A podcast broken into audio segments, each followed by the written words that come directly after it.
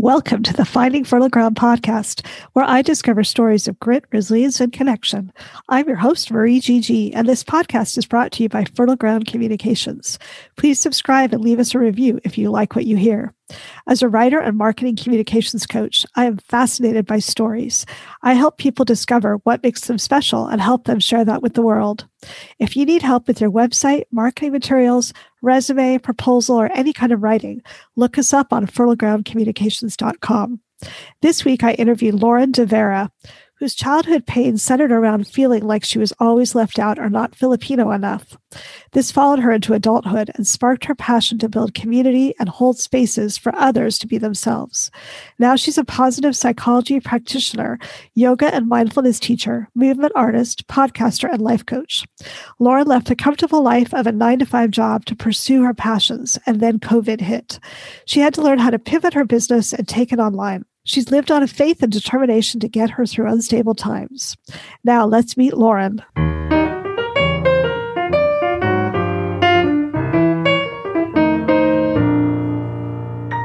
Hello, Lauren. How are you doing today? I am doing lovely. How are you? I'm doing well. So you live in Alexandria, Virginia, right? Yeah, like 20 minutes outside of Washington, D.C. Oh, that must be an interesting place to live right now. Yes, it has been super interesting. yes. yeah. yeah. So, did you grow up there? Can you tell us about your childhood, about your life beginnings? What was your yes, childhood? absolutely. Yeah. Um, so, my parents came to California from the Philippines around like 90. Actually, I'll be wrong on the year. I don't know when it was, but uh-huh. I was born in San Diego, California. And then at the age of one, we decided to move to Virginia. My dad had children from a previous marriage. So, we left the beautiful California to come to Herndon, Virginia, or mm. Falls Church, actually. And yeah, I grew up in technically as an only child, but a blended family with half siblings from my dad's side, half siblings from my mom's side. There was a huge age difference, like 15 years was the smallest gap between me and my next sibling. And my parents had me very late. My mom was 42 when she had me. So technically, I grew up as an only child. I'm Filipino American. I did not learn the language. So I actually grew up kind of speaking Spanish. I had a Peruvian babysitter. And then when I entered into elementary school, I was like all types of confused. I was put into speech therapy classes, I think because I was having an accent on certain things but yeah, and I grew up as a dancer. My dad was an avid ballroom dancer, and my mom put me in ballet classes. And the dance portion, like, really impacted the direction of my life. But I grew up as a Christian, going to church every week, being highly involved, dancing five days a week, and entering into high school, being a part of the step team, and being super involved and kind of like a social butterfly. Mm. So that was kind of that's that's like the quickest breakdown of my childhood. But my parents divorced divorced when I was in fifth grade. So sometimes I forget that. It's funny how we kind of just brush over some of these impactful things that have happened. But my parents divorced when I was in fifth grade. And after that, a lot of things changed, like where we were living changed. Like we went from living in a super preppy suburban neighborhood to my mom and I in a low income apartment complex. And just like the culture around me shifted. And growing up with just my mom in the house also had a lot of impact on my emotional state and my ability to regulate my emotions, my ability to express myself in a safe way. And these are all things that I learned much, much later, obviously, through the trainings that I've done and the things that I've been into. But yeah, I think that kind of answers. oh, yeah. So, did your parents speak English much? So, you know what's funny is they were speaking English to me. And they were speaking in Tagalog, the, one of the native languages of the Philippines, whenever they were arguing.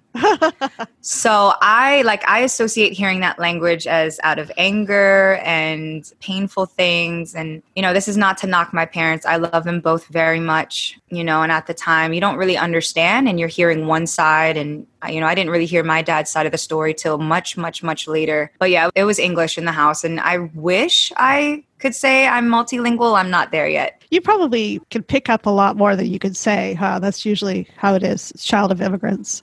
Yes, I would say like Spanish was really easy for me. Like I aced it in middle school, high school, and college. And unfortunately, I did not stick with it. And I think, you know, during this quarantine that we're in, if I can carve out the space, I would love to pick up Spanish again. Have you gone back to visit the Philippines? Do you still have family there? Yeah. So this is one of those crazy things is that as I've gotten older, I've really realized that I don't know that much about my family history, about my culture, even as a Filipino American. And I'm actually mixed. My mom is half Polish oh. and she's half Polish, half Filipino. My dad's full Filipino with some threads of Chinese. And, you know, all Filipinos have some Spanish in them because of what happened. Uh, but I have only been to the Philippines once, and that was my senior year of high school. And we were there for three weeks and it was incredible and obviously a culture shock mm-hmm. at the mm-hmm. same time. And I have not been back. So I'm so glad you actually asked that question because as of this week, I've been really thinking about, you know, my why and the long term vision. And I had written down that I want to have the freedom to travel back and forth to California more often because my mom lives there. My dad mm-hmm. lives here in Virginia. But the Philippines, yeah i love that you brought that back to the forefront of my mind that i, I do want to tap more into that into that side of me and there's a whole underlaying story to that of how I just never felt like I fit in with Filipinos. And that's my own limiting belief that I have around my own culture. So I lived in Japan for three years when I was in my 20s. Wow. And we got to travel throughout Asia. And I really wanted to go to the Philippines. But at the time, because I'm way older than you, at the time, it was really not a good time to go to the Philippines. Hmm. I think it was the time of the Marcos. I'm trying to remember exactly when it was. I mean, when the Marcos were in power, but it, it was not a safe place to go. But I I, have always yeah. had regret about that because I have a number of Filipino friends and Yay. I like Filipino food. so, oh, girl. Yeah. Mm-hmm. Absolutely. Yeah. So you talked about you had some childhood pain around not feeling like you fit in. I've heard that from a lot of immigrant friends or second generation immigrant friends. Can you talk a little bit more about that? You know, there's so many layers to that. I remember my mom's uh, stepmother was living with us, basically like my step grandma. And this was like probably around the age of five or six. And she'd walk me to the bus stop and she would compliment and praise all the white girls, right? Oh, mm-hmm. pretty girl with blonde hair, blue eyes. Mm. And that really made an imprint in me. Like for the longest time, I, I wanted to be white. And that's not something that I actually said out loud till like 20 years later because that shifted for me. Obviously, as I started to grow and mature, you know, I started to own who I was and how I looked. But there's so many layers to that as well as just being born into a family where there were already siblings who established a dynamic and mm. a culture and a relationship. And all my siblings were born in the Philippines. My dad has four boys and a daughter from his first marriage, and my mom has two daughters from her first marriage. Oh, wow. You had a yeah. lot of siblings. yeah. yeah. And I became like an aunt at the age of five. So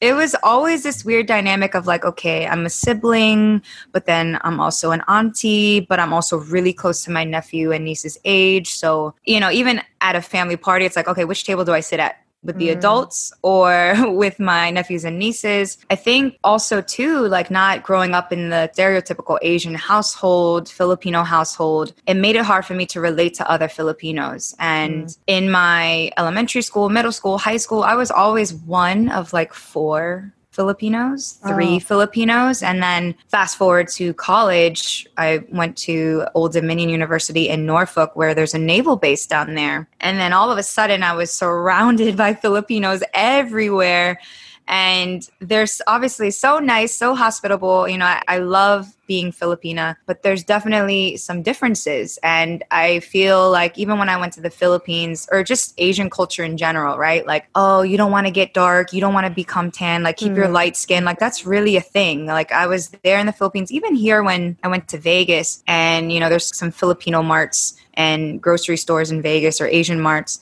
there's still soap that makes your skin whiter and wow. paler. And this that yeah. was only three years ago when I was yeah. in Vegas. So you know, just a, a, lot of not knowing the language, not looking full Filipino because I'm not, and you know, the humor's different, and just a whole lot. And so adding the family dynamic and not speaking the native tongue and the culture, I always felt like the other and mm-hmm. that manifested for me in a positive way for you know transition to where i am now of wanting to create space for people to feel like they belong mm-hmm. because on top of all of that i am sensitive i'm a cancer I'm nurturing, you know, I care really deeply. And in turn, you know, that can, the pains that I went through of caring so much and not necessarily feeling like that was reciprocated on the other end there's these cultural expectations for women in a lot of Asian cultures. Like I had this friend in Japan, she was Chinese, Japanese, American, and the Japanese did not know what to do with her. because she was very she was yeah. from california she was like a valley girl like an asian valley girl and mm-hmm. i loved her she was so awesome but obviously she was not a Japanese woman because of the way she behaved. You know, that people would talk to her and then they'd realize her language was not as good. So, mm-hmm. yeah, it was hard for her to fit in, I think. Hard for her to figure out her place, really. So, yeah, it's a difficult thing. I mean, like outside looking in, you know, there's also that other layer of like, ooh, you're mixed, you're exotic. Like, there's just so many ooh, layers right. that you don't realize as you're growing up. Holy crap. Like, I'm carrying multiple labels, and with the people that I'm supposed to feel safe with, I don't feel safe with. So, where is the safe space?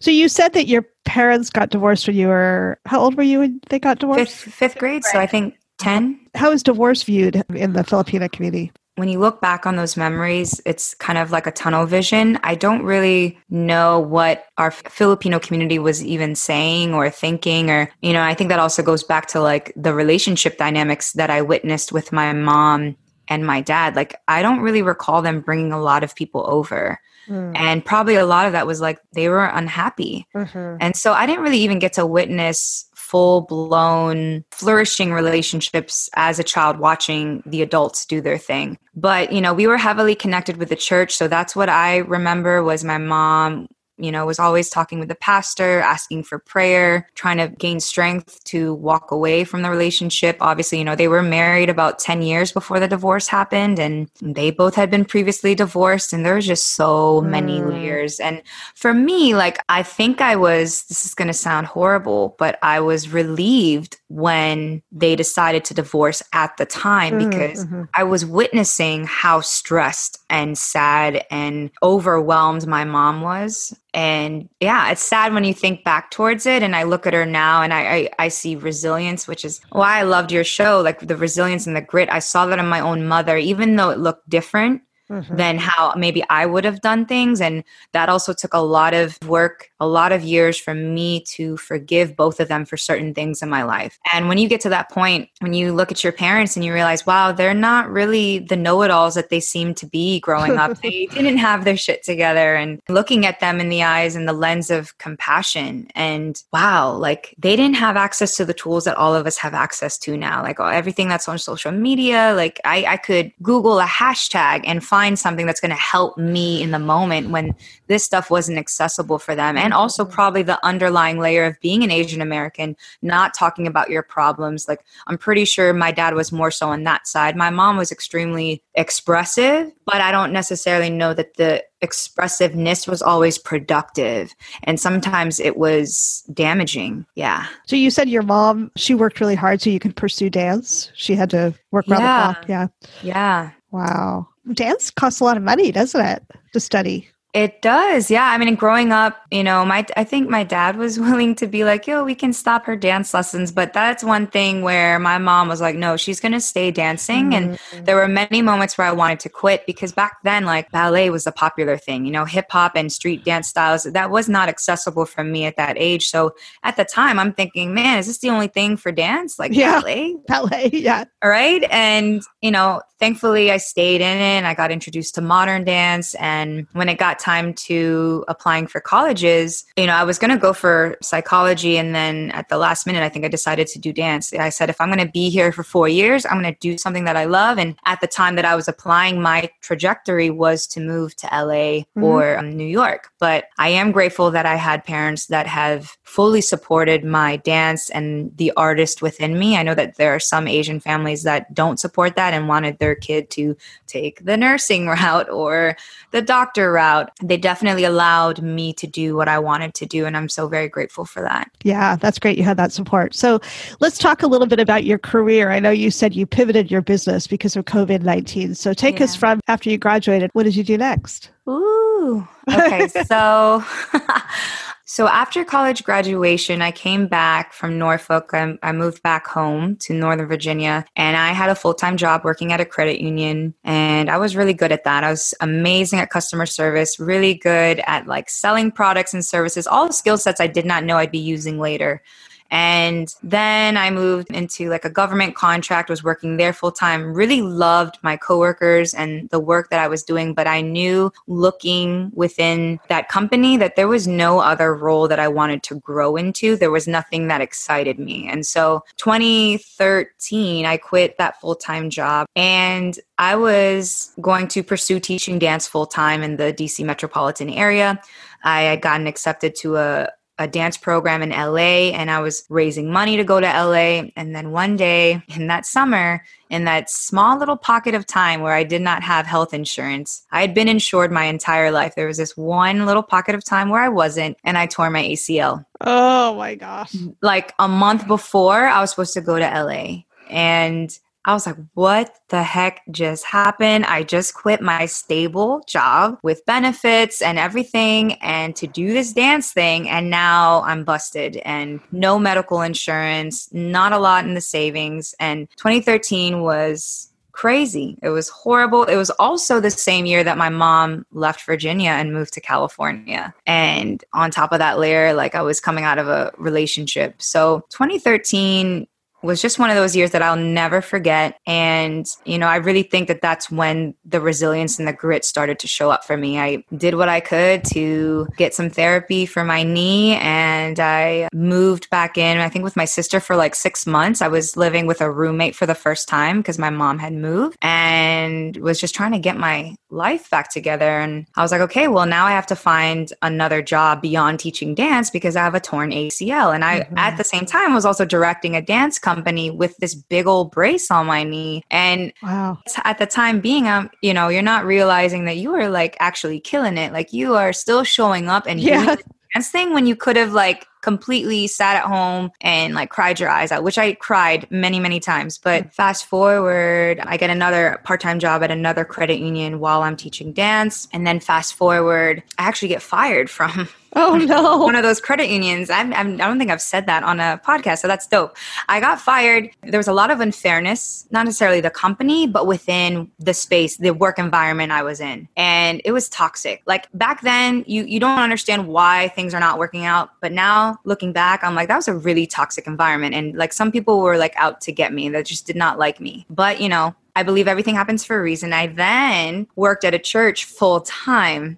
so I've been a little bit all over, but everything I believe had a reason. So I worked at a church for 10 months at a church here in Alexandria, and I worked as the connections director. So it was my job to take care of the new people that are coming into the church, direct them to where they want to go, and kind of be that liaison between the new person and the lead pastor. And that was crazy in itself. I mean, it was four to five church services between Saturday and Sunday. So now my, my life has completely shifted. I'm at church on Saturday, Sunday, almost every day of the week and still trying to do this dance thing. And I always have found a way, like I created a dance group at the church and this, that, and the third. Fast forward, I'm dating someone else and I had started um, an adult dance class. Like I just started renting space. I think this was like the end of 2014 to 2015. I'd been teaching dance. Sorry, I left that part out. I've been teaching dance since 2010, like since college graduation, nonstop, despite all of this. And I got to a point where I'm like, man, I want to have a dance class where my friends, my age, can come take my class and not have to pay a registration fee and not be required to,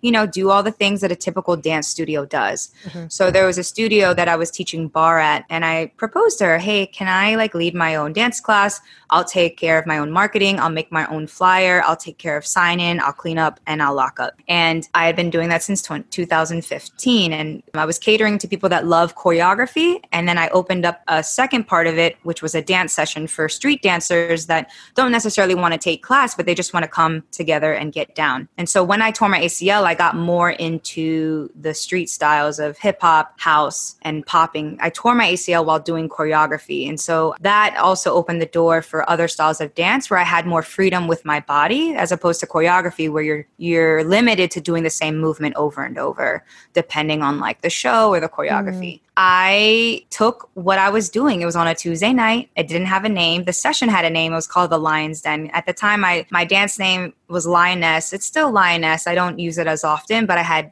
long curly red hair and I legit looked like a lion.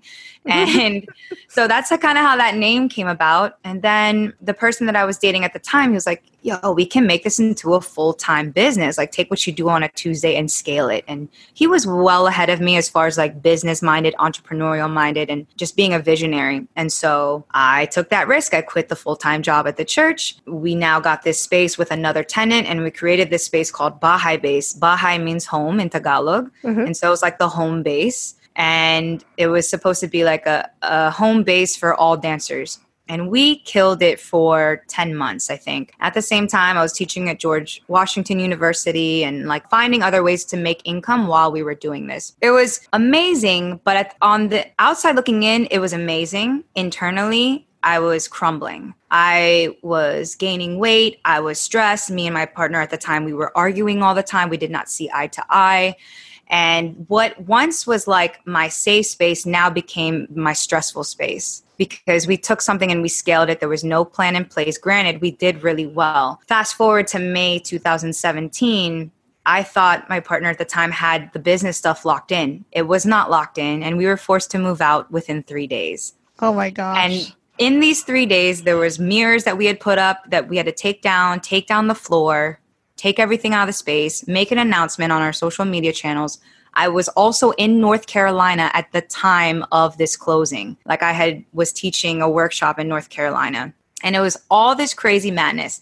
So within that, we shut down the studio and that relationship also ended. And my ex at the time also wanted to still do this business, right? Like still find another building, make another Bahay base elsewhere. And I was like, no, this is not life giving. Mm-hmm. I am hmm. not going to do this. There's no way this is going to be healthy for me to be surrounded by my ex and my ex's family. And no shade to them. They're amazing people. And I'm still friends with, you know, certain people from that community, but no. And so the summer of 2017, I was like, man, I, I'm going to do something for me. You know, I was so stressed and my friends saw it, you know, they were witnessing my stress and they were witnessing the changes in me. I was super irritable, you know, just a lot of things you're not aware of at the time when crazy craziness is happening. And summer 2017, I went to New York. I spent like 10 days out there and I just poured into myself. I, I, got into yoga. I took a three day, 10 hour dance training, learning from some of the best in the world. And then after that trip, I was like, you know what? I'm going to bring back my dance class. My dance class had been consistent since I had started in the end of 2014. And then those three months in 2017, I stopped it and I was like, you know what? I can do this. I don't need the people that I thought I needed in my corner because not only was I losing a space, Marie, I was losing a community. I lost mm. friendships yeah. who were mad at me for not wanting to start the business again. They didn't understand the reasoning behind it. They thought I was selfish. And on top of that, probably some of the shame that I was, I felt like I was facing with the community being on board for something and then seeing it ending within 10 months. And so August 2017, I was like, I'm going to bring back my class. I'm going to find some space and I'm going to make a flyer and we're going to do this thing. And I had my girlfriend make a flyer. I had space in a grocery store. They had oh like a conference room. It was free. Someone from church had told me about it. And I had like 25 people on that first night back. And that really was like lighting the match for something massive to really grow. And then the Lion's Den just became legitimized over the years. I became an LLC last year and we've grown and evolved so much I know that was a long story, but fast forward to where we're at now. Once COVID 19 hit, I took us online within two days. Like there, we didn't skip a beat. So you weren't online before? We were not online before. I only took it online in March because of COVID. You yeah. have such a great website. That's amazing. Thank You've done it really quickly. Wow. Yeah. So actually, yeah, those things all align. Like the website, I, I launched that in January of 2020. Shout out mm-hmm. to my girl, Jessica. She's also the producer of my podcast. She's just an amazing human. So we did that. And I was just thinking, holy moly, if I didn't have this website in place before the pandemic, I don't really know how I would have taken everything online that quickly. So you completely pivoted your business to be totally online. Do you have online classes and things like that? Yeah. So on top of like the Lion's Den going online, I kind of launched another brand called Mind Move Matter. This year, like pre COVID, I was teaching dance, barre, yoga, and meditation at George Washington University, NPR, DOE, like many multiple places. And then they all shut down. And I was like, you know what? I'm going to take those classes that I was doing and turn them into online classes and still host them. And I did that in March. And so I've been hosting yoga, barre, meditation, and dance classes online since the end of March. But for the time being, all of our virtual experiences at the Lion's Den and Mind Move Matter have been online. And we do some things in person if we're all going to wear a mask and, you know, we limit the number of people. But yeah, and you know, I'm sure you understand as a fellow business owner, like you can only plan so far ahead. We don't know when this is going to be done. And I'm looking to do the best that I can on the online space while it's here. And honestly, as many business owners can say, the online space has been a blessing because now we've been able to host events and we've had people in different countries taking yeah. our classes. And yeah. Yeah, there are some definite silver linings to online. Well, you just sound like you're quite the go-getter because you just keep, you know, rebooting yourself. it's amazing. Yeah. It's amazing. Yes. I wonder where did you get that from? That ability to just reboot over and over again. Ooh, I like that question a lot. Oh man, wow, I've never thought about that. Because not everybody is able to do that. No. You know, I, I think a lot of it has to do, I'm really into like the personality types, the Myers Briggs, yeah. and uh, what's the other one? Um, the Gallup. The yeah, Enneagram, Enneagram yeah. Gallup strengths. Yeah. When I started really getting into those and seeing language around me, I was mm-hmm. like, holy crap, all of this makes sense. Like, what are you then? I am an ENFP. Uh-huh. So I'm a campaigner. Uh-huh. Um, for the Gallup, my top strengths are strategic, futuristic, belief, input. So I love oh gathering. Oh my gosh, we have a lot in common, Lauren. Yeah. oh my god. I believe it. I you know sometimes I can tell just by the by small chat chit chat with someone, you know, and I can you can just it's a certain energy. Yeah. Yeah. So I felt that from you immediately yeah. And what about the Enneagram? Are you a seven? You know, I'm not entirely sure. I was trying to take the test and then it was not clear. Like I got a result and I was like, that doesn't seem right. so well, I'm not sure. I have an I have an Enneagram story about that. It would be interesting to see if you were the same way. Oh, I yeah. when I took the Enneagram test online, I was a two. So a two is a helper. Yes, I think that was one really? of the first yeah. ones I got. And yeah. I'm like, I don't know. Right, right. My husband is a pure two. When I read the paragraph, the seven really resonated with me more than the two. And the other thing I realized is that the two, the dark side of the two, you know, they want to help, but but they want to be thanked for the help. It's very yes. important to be thanked. I mean, I like to be thanked, but it's not as important to me as it is to my husband. so, mm-hmm. so hearing him talk about that, like here's the example he shared. You know, if you're driving along and somebody lets you into traffic, and if you don't wave, he, he was saying like, if somebody doesn't wave back at me, I get really mad. It's like, oh my gosh, I don't always wave back. I can relate to that a little bit. no, I do. I always wave back, but it, that is why it's like, oh yeah, uh, maybe I'm not a two. And then I learned that a lot of sevens often test as twos, and so okay. Read the okay. descriptions, that might actually help you more. Sevens are see that's why I think you're a seven because you're you're constantly rebooting, you're constantly creating something new, and that's total 7 mm-hmm. yeah. yeah. No, it's funny. I like took it a few times because the first time I was like, that doesn't seem like me. And then seven came up and I was like, that seems a lot more like me. Yeah. But yeah, I mean, I think it shows up even young as a kid. Like I was starting clubs or, yes. you know, wanting to do a newspaper trail for the whole neighborhood and, oh you know, like putting on shows with my beanie babies. Oh like, my it, gosh, that sounds so much like me. yeah. I mean, like, for example, my church youth group was basically dead. And so I decided I would revive it. And so I started the youth group and I was the president and like yes. we it entirely ourselves. And yeah, I've always been drawn to like starting things or leading things. So we sound very similar. yes, I love it. But and it you know, really honestly, we actually I feel like in some ways this ability to reboot and to be resilient is actually a form of privilege, I think. Mm-hmm. Because not yeah. not everybody has that ability and it's hard to train somebody in how to to be that way. Absolutely. I totally agree. I think, you know, when when you're talking to a friend and they're going through something and you're seeing optimism and you're seeing solution and they don't see it at all, it can be is frustrating and it also saddens my heart too that they're limiting themselves and they just they don't realize it and even when you try to articulate it and they're not ready to receive it you know? The other advantage that you and i both had was that we had parents who believed in us. Your mom did everything she could to keep you in dance. Yes. and that probably got into your consciousness. That yes. you. absolutely. No that's great. I'm so glad you pointed that out because i will send her a text message yeah. or facetime her and yeah. thank her for never stopping putting me in dance and for putting me through college as a you know single parent at the time. I was an elementary ed major in college and then my junior year i took advanced composition and my professor said have you ever thought about majoring in english? And then i switched to english. I had no idea what i was going to do and my parents were big believers in, in education so they never balked at my changing I love, you know? yeah.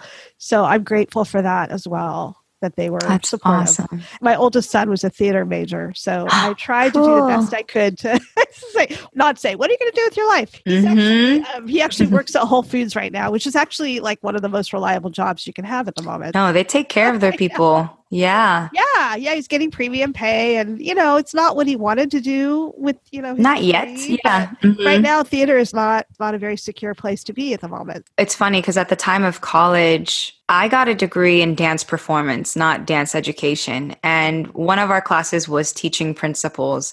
And I remember it was my first time teaching and like actually being assessed for it like I w- actually started teaching at the the college gym at, during my freshman year and that was my first lick of teaching but during the course my professor was like oh my gosh lauren you're an incredible teacher mm. and i looked at her a little crazy at the time because i you know I'm an artist. I'm moving to New York and or LA and I'm going to be on stage and mm-hmm. you know, you kind of look down on like those that were teaching who knew that having that teaching skill set would be exactly what we need, you know, for anything, even hosting a podcast, you're basically teaching. Yeah. So I'm grateful that's, for that. Yeah, that's great. Do you have any sense of loss that you didn't go to New York to dance? You know, I don't think so. As I, as I've grown in my awareness of myself and how I operate and the things that I value, I really value freedom and flexibility and creativity. And I tried. I went to LA for a vacation. I was 23 or 24 and I hated it. Just did not like the culture. I as far as like dance, you know, and mm-hmm. I just couldn't imagine myself living that lifestyle at the time. And I think that's a part that's missing when we're educating others, particularly the youth, on like where do they want to go in life? What type of job do they want? The number one question is what type of lifestyle do you want to have? Even though I am free spirited and and this, that, and the third, there's a huge part of me that clings on to stability and wants to feel safe and grounded. And I just didn't feel like that was possible in that space. And I'm so grateful that I didn't move because now I've been able to build the type of community that I wish was there for me yeah. and making dance accessible regardless if you want to be a professional or not. So really the mission is dance is an expression and you don't need to be training to be a professional to do it. You do it because it feels good and it's empowering and you learn so much from dance between confidence and discipline and owning your body, like owning it and really loving it regardless of what it looks like. Well, what I love about your story is that it took me a while. You know, I was in the corporate world for, gosh, probably almost as long as you've been alive. Really, I worked really because I'm 55, and I Ooh, had. you look good, oh, girl. wow, you. thank you. So I wow. had, I had, you know, and I had some really great bosses, but in the last several years of my of my life in the corporate world, I had a number of really difficult bosses and I was working in yeah. some toxic places. Mm-hmm. And now, even though I'm not making enough money, you know, to equate to my corporate income, that's my goal. But I love being my own boss and being creative. Yes. And, and so what I love about your story is you discovered that way younger in your life. Mm.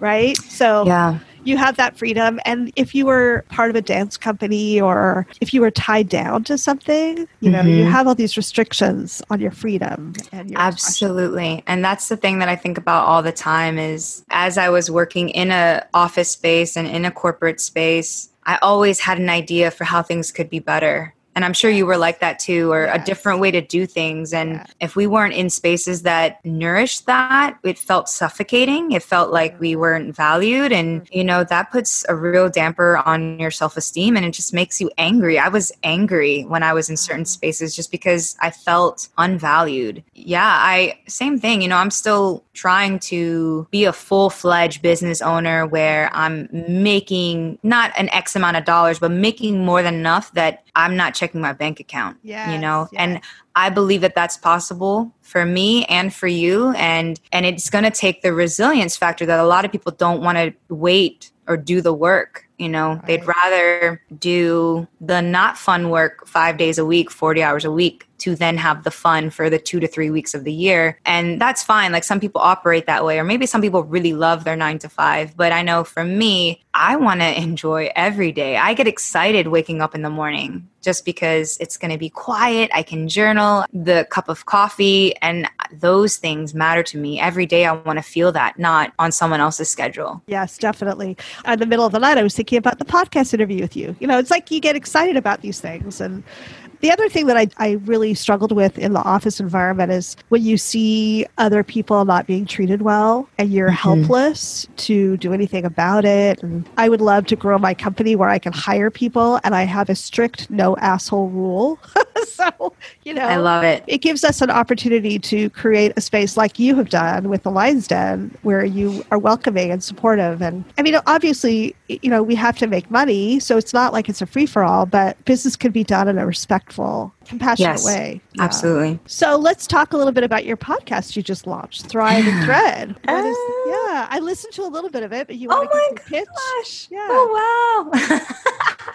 it's still so brand new, so I still get those butterflies. A podcast has been on my like ideas notebook for years, and the timing was just divine. Like I told you, my girl Jessica, who did my website and my recent branding photos, she wanted to produce and partner with me on this. And I'm like, heck yeah, two Filipino girls, two creatives coming together to start something. And and so we were toying with the name for about two months. And I just love the word like thrive.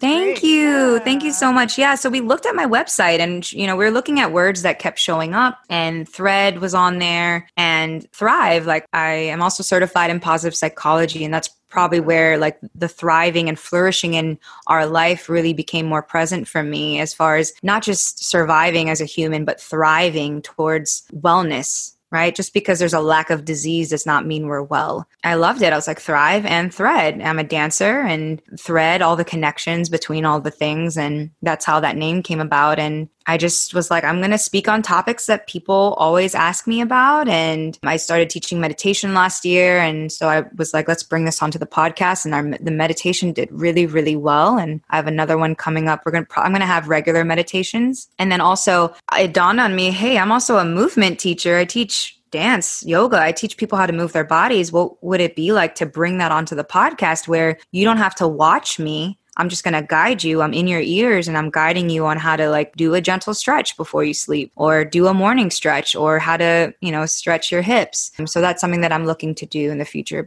Very cool. It's fun, isn't it? It's a lot of fun. And I am also recognizing it's funny that the resistance that you encounter when you're doing a podcast can be an actual topic for an episode. Mm. Like I mm. talked about how I even got started with the podcast. I, I want to do an episode talking about analysis paralysis and how we oh. are the oh. bottleneck in our own productivity. And mm. I think part of me felt pressured to do a podcast episode like how most people were doing, like with an outline and the bullet points and this, this, this. And I'm like, you know, sometimes I don't want to do that. I just want to talk. I just want to like be there with someone. And so I'm going to explore that as I record the next few episodes with not feeling the pressure to speak in such a linear manner. Ah. So you mentioned awesome. that you've dealt with polycystic ovarian syndrome. Can you tell us a little bit about that? Oh, wow. Yeah. Okay, so well, let's be real. I first got my period in seventh grade, and it was like, whoa, this seems like way more than the average girl. Really? like, oh yes, gosh. it was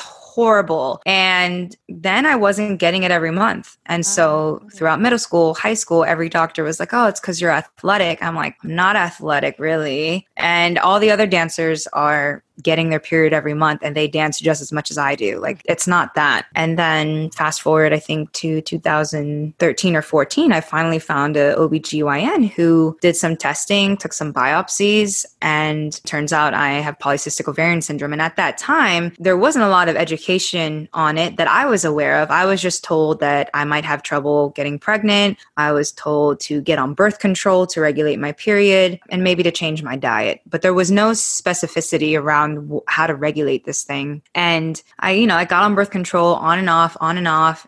hated it just like most people do. It's absolutely crazy that we just prescribe this thing, mm-hmm. you know, to put in our body and mess with our hormones and you know all the side effects that come with uh, birth mm-hmm. control. And while I was getting my period every month, the side effects were just I was like, I don't care. I'm just going to get off this pill. And so that's like another territory that I I want to explore and, and make it an intentional goal to take care of this because there's a lot of side effects that I didn't realize were happening. Like I get extremely tired um, in the afternoon. And I thought that was like most people, like, oh, we all get that post lunch slump um, right fatigue and you know the anxiety and the the thinking of things all the time i thought that was normal as well because a lot of people have anxiety and just things like that and i would notice that like my lymphatic system was i'm sometimes looking swollen and oh, wow. just becoming more aware of these things i'm like oh my god this is horrible mm. And after 30, like I was able to eat whatever I wanted before, but now oh, my body's changing. yeah, right. Yeah, and I'm like, holy crap, my ugh. And so the rise of social media and the rise of education on social media, I follow a lot of PCOS accounts, polycystic ovarian syndrome accounts, and everyone across the board is saying gluten, dairy uh, is so not good for us. And I've played with it a little bit. It's hard for me to make that hard cut because let's be real, before quarantine, I was not cooking. I am not your typical Filipino girl. I was not in the kitchen. I was eating out because my, I put my energy elsewhere. I was right. either dancing or taking class or reading or just wanting to do something else. So I definitely think think the the diet portion and you know some of them have said too about the type of workouts that we do that the slower pace is better and things of that sort and yeah sometimes i i get in my head about it and i get like really nervous and scared for the future but once me and my fiance get married and i get on his insurance i'm going to do my best to find the oh, best doctor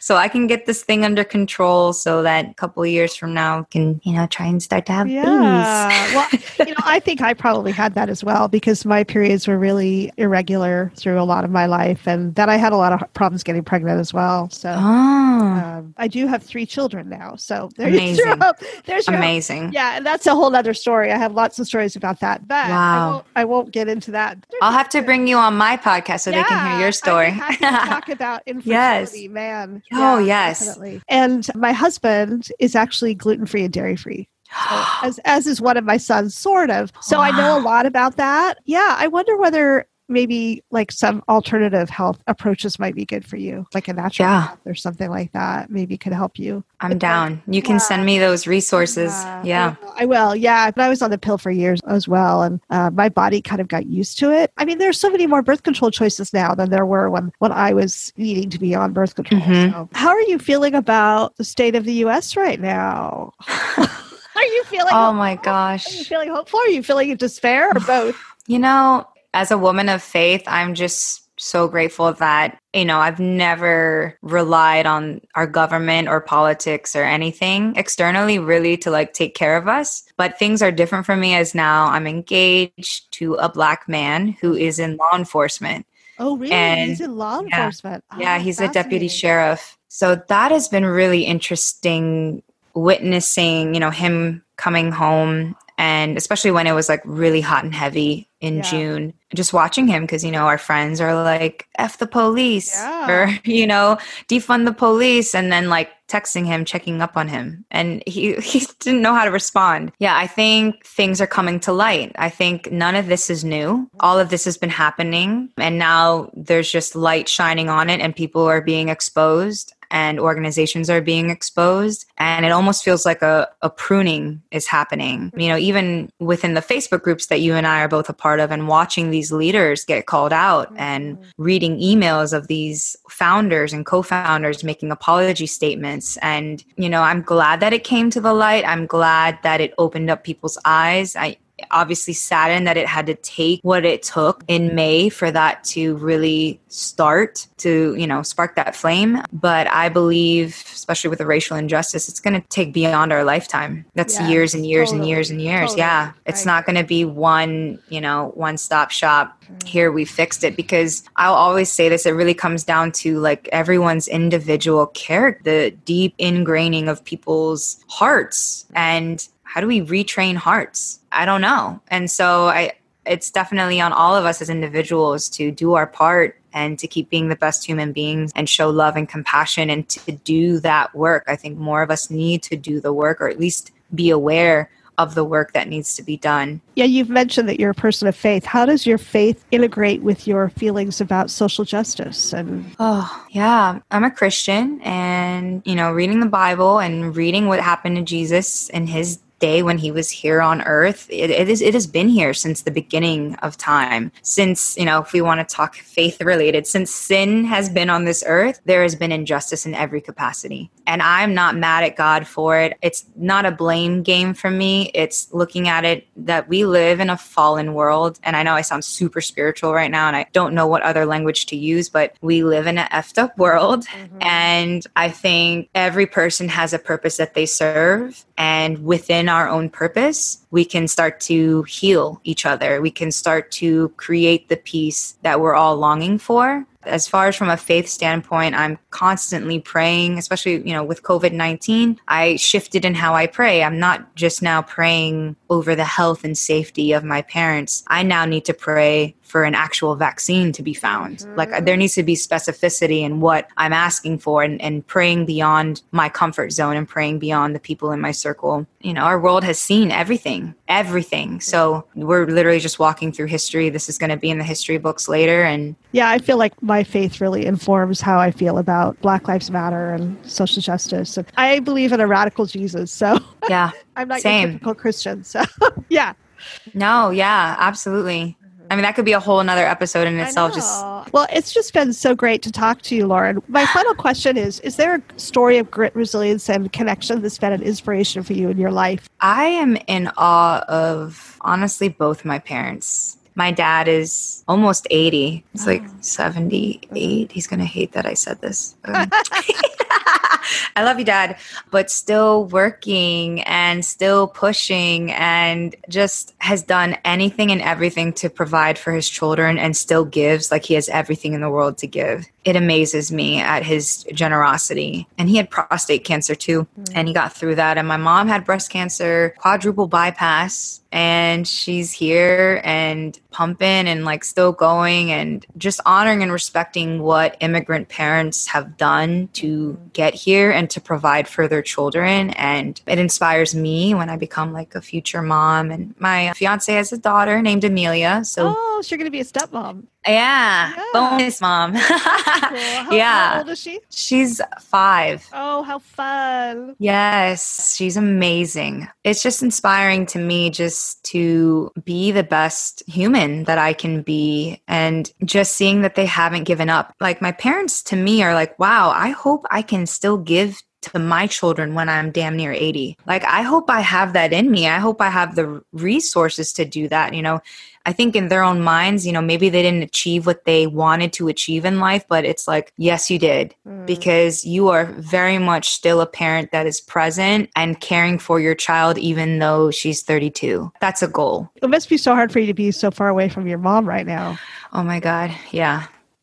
Does she have resources around her? Or? Yes. So she yeah. lives with one of my sisters. Oh, good. And yeah, so she is happy as can be. She lives with my sister, my brother in law, and my niece, two dogs, and two birds, and healthy food and the ocean. And I mean, oh, I think she's living her best life. Yeah. Good, good. I'm so glad. Oh my gosh. Well, it's just been such a pleasure to get to know you, Lauren. You too. so I, much fun. Yeah, I hope we have more conversations in the future. Absolutely. I look forward to all the work that you will do and to have you on my podcast in the cool. future. Fun. fun. I hope you have a wonderful day. Thank you. You too. I hope you enjoyed this conversation with Lauren. I was amazed to discover how much we have in common, even though she's over 20 years younger than me. On the next episode, I interview Madison Ways, my youngest guest yet. Madison is a junior in high school, trying to figure out her life after the death of her father. Her friends didn't understand or feel comfortable with her grief and weren't very nice to her at a time when she needed them most. She's been trying to rebuild a new life for herself, focusing on her schoolwork and developing a strong passion for social justice. She has cultivated a huge TikTok following with some controversial posts around inclusion, diversity, and politics. And since her dad's death, she's come out as a lesbian. Thanks for listening to the Finding Fertile Ground podcast. Our music is by jazz pianist Jonathan Swanson. This podcast is brought to you by Fertile Ground Communications. Look us up on fertilegroundcommunications.com.